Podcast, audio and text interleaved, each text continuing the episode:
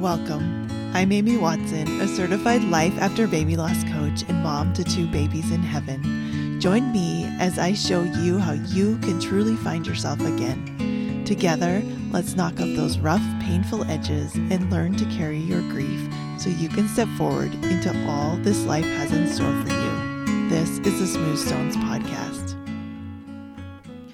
All right, I got a little behind the scenes podcast news for you. You might be wondering what this episode is going to be about based on the title.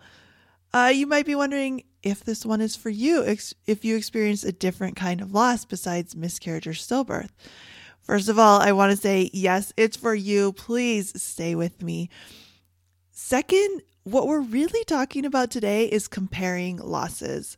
So, why did I name this miscarriage versus stillbirth? Well, something funny happens with the podcast algorithm, and sometimes Smooth Stones doesn't show up when someone searches for miscarriage or stillbirth in their app. I actually do this from time to time. I Google myself, I look up resources, I go in Apple Podcasts, which is what I use, and I just type in miscarriage and I see what comes up because I want people to be able to find this podcast. So I decided to put the words miscarriage and stillbirth both in an episode title, and I hope it helps more people find the podcast. But what is way more effective than putting in the right search terms, which is important, but what really, really helps is if you share this podcast with your loss mom and dad friends. Most of the podcasts I love have been recommended to me by people that I trust. So please share. And if you haven't written a review yet, will you please? This also helps the algorithm show Smooth Stones to more people who need it. I I cannot claim to understand podcast algorithms, um, but I am just doing everything I can. Like I hope this sounds sincere from the bottom of my heart. I just want to help as many lost families, grieving families um, as I can.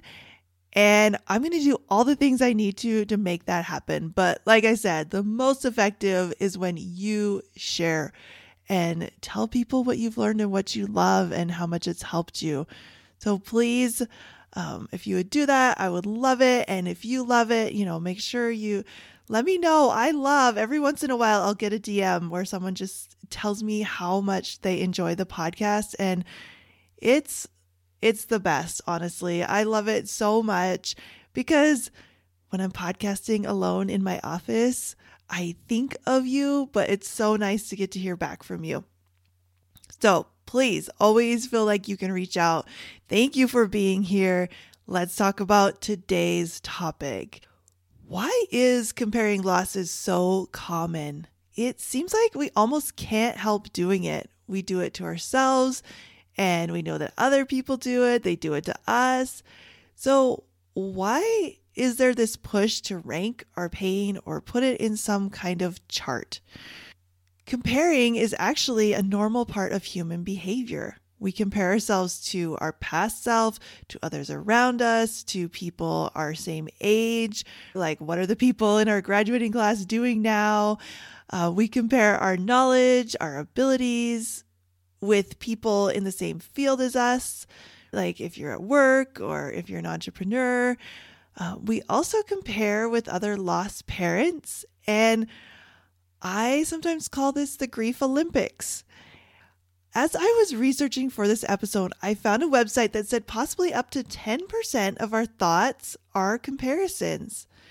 And I'm going to guess, so this is like an educated guess based on everything I've seen, that that number goes up when we are grieving because what I hear a lot of is my clients comparing themselves to people who aren't grieving, to people with different losses, to their pregnant, happy, blissful friends, and even to society as a whole.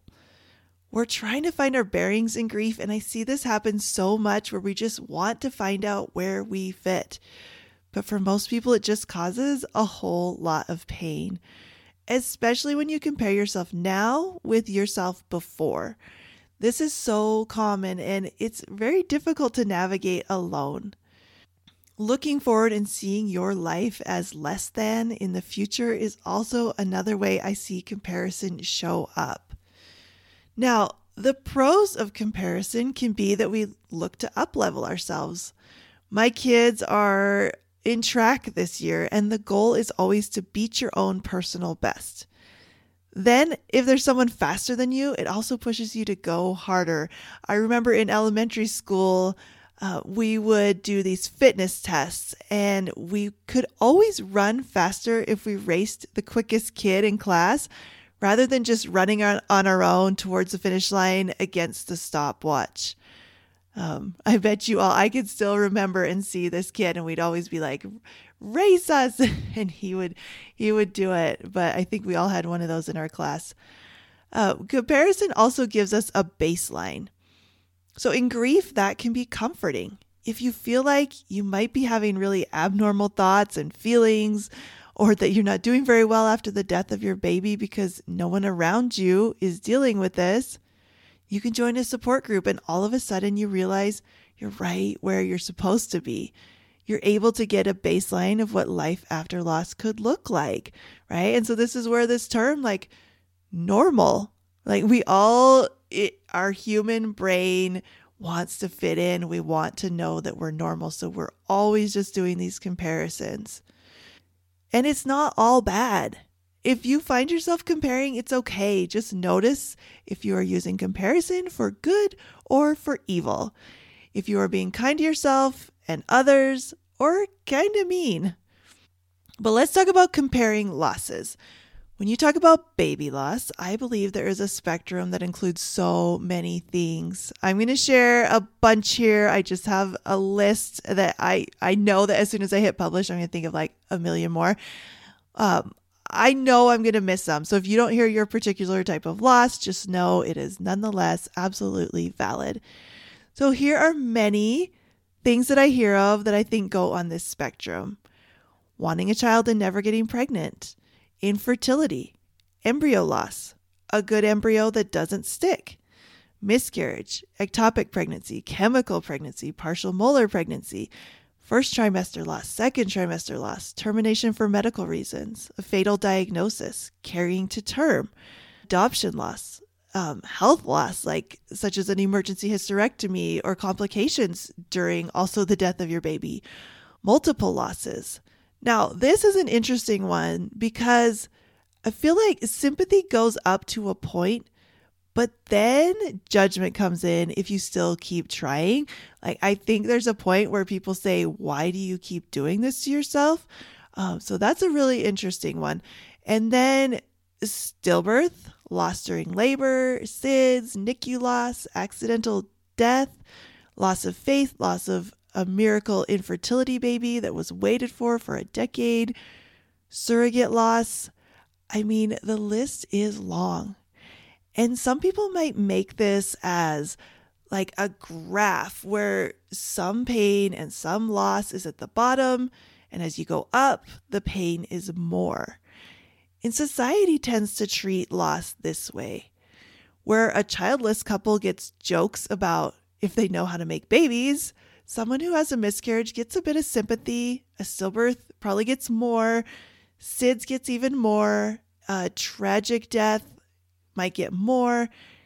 Maybe if you had a termination for medical reasons, you might get a lot of judgment and questions with less sympathy. Depending on your age, your situation, whether you have living kids, all of that comes into play in this complex comparison chart where society decides how much you deserve to grieve and for how long. And the thing is, as I always teach you here, like we are a product of the society and the beliefs that we are swimming in. And so this can really affect us. So I want to know what have you heard from the people around you? How have they directly or indirectly put your loss on a spectrum and assigned it a pain scale? If this has happened to you, I'm so sorry. It hurts and it's not fair, and it may still be happening. Please acknowledge and validate your own pain. Allow the grief of not having the support that you hoped for. Although I believe we can alleviate some of our own suffering with self coaching, I also want you to know that you never need to downplay your pain or tell yourself you shouldn't be hurt when the people around you compare your grief. Some common examples of this are, and I just pulled these out of my head. I know there's like so many, but when you say you had a miscarriage and someone shares that their friend had a stillbirth, or you find a support group to help you with your ectopic pregnancy loss and someone says, at least they caught it early. I lost my tube and I almost died. Or you are mourning your baby when someone in your family shares how great grandma buried five babies and kept working on the farm through it all. But the thing about a spectrum is all the parts are there, right? This isn't a comparison chart. This isn't a graph. This isn't one thing above the other. When you see a prism, sitting in the sun, splitting light into different colors, they all matter. They're all part of it. They're all next to each other. I want you to reflect on yourself and be curious. In what ways have you judged or compared your own grief with someone else's? How did it feel? How did you act when you were doing that, and what result did it create for you? Right? You might not have even said anything out loud. A lot of this we do in our heads but you still create a result. Then I want you to imagine that you didn't need to compare at all. A loss is a loss. It is that simple. None of us can really be in someone else's shoes. We don't know what they feel like. I choose to think that everyone has a challenge they are currently dealing with. The quote, everyone you meet is fighting a hard battle you know nothing about, really helps me to give people a lot of love and grace, and it takes away comparison because it puts us all in the same boat. And I call that boat being a human. I even think about, I know a lot of people say they hate it if someone does make a comparison. Like you say, my baby died, and someone says, hey, my dog died. It can be easy to be upset about that. But it's like, what if that's a big deal for them? What if they're trying to connect with you? Right? When we have this thought that, oh, they're downplaying my grief or they're comparing my baby to their dog, that's really painful. And that is something you don't have to do to yourself. Like you're just hurting yourself when you do that.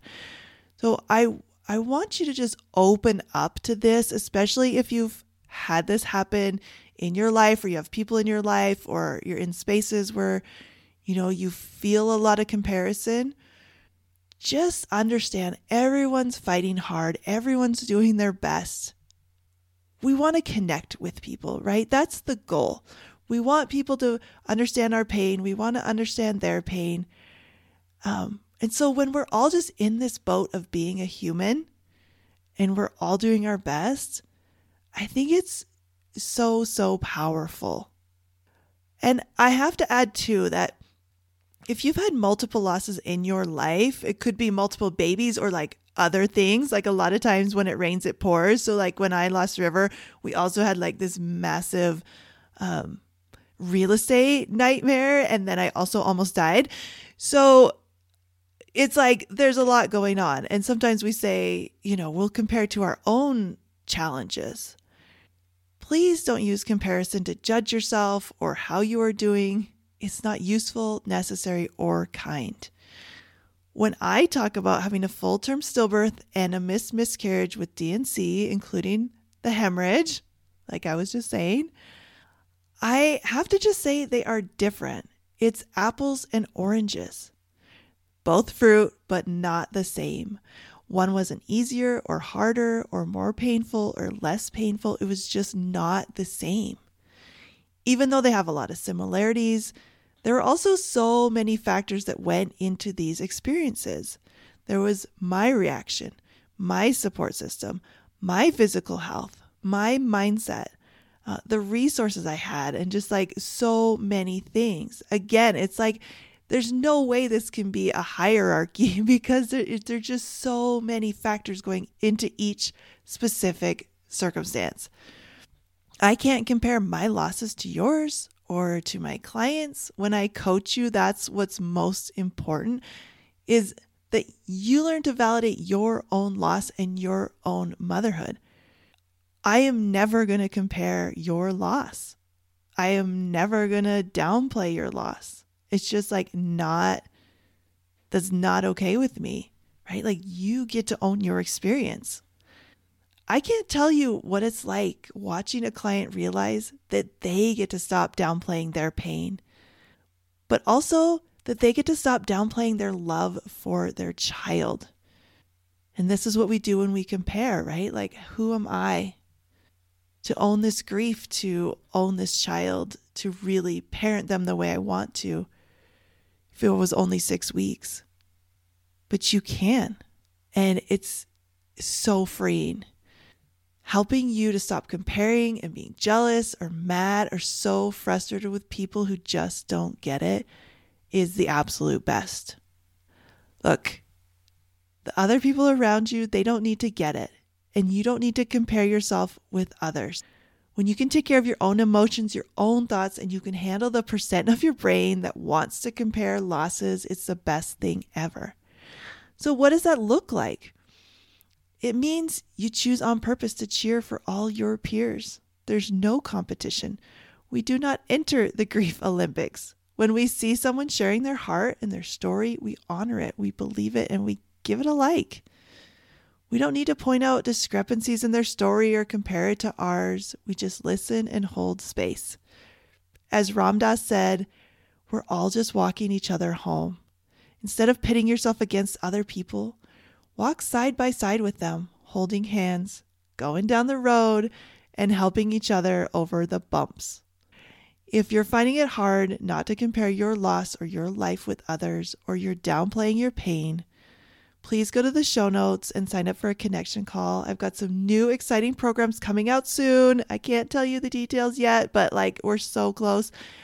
I'm even offering some beta testing pricing if you're ready to finally free yourself from this pain and find yourself again, I've got you. This really is a skill that you can learn to stop comparing, to stop competing, and to just support everyone around you no matter what. It is so awesome. And I want you to feel awesome. I'll see you next time. Are you tired of feeling like your baby's death was somehow? Go to smoothstonescoaching.com and get my free mini course, How to Stop Blaming Yourself After Loss.